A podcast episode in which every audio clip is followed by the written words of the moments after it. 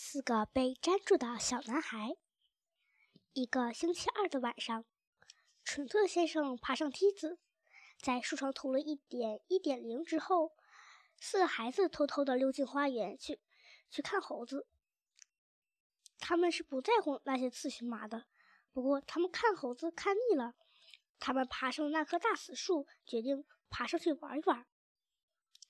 第二天早晨，当蠢特先生出去收鸟的时候，发现那四个可怜的小男孩正在树上呢。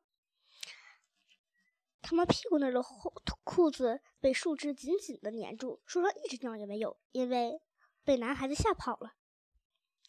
蠢特先生怒气冲天，既然没有小鸟做晚餐，那就用男孩子来代替吧。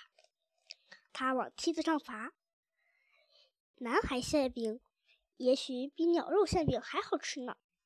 他往上爬，露着可怕的微笑，肉更多，还没有那么多的小碎骨头。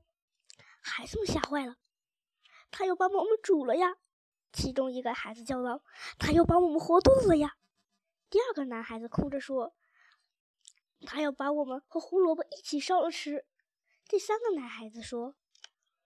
但是第四个男孩比其他三个更冷静，他低声说着：“听着，我刚才想到了一个好主意，我们只是裤子被粘住了，所以赶快解开裤子，从裤子里退出去，跳到地下去。”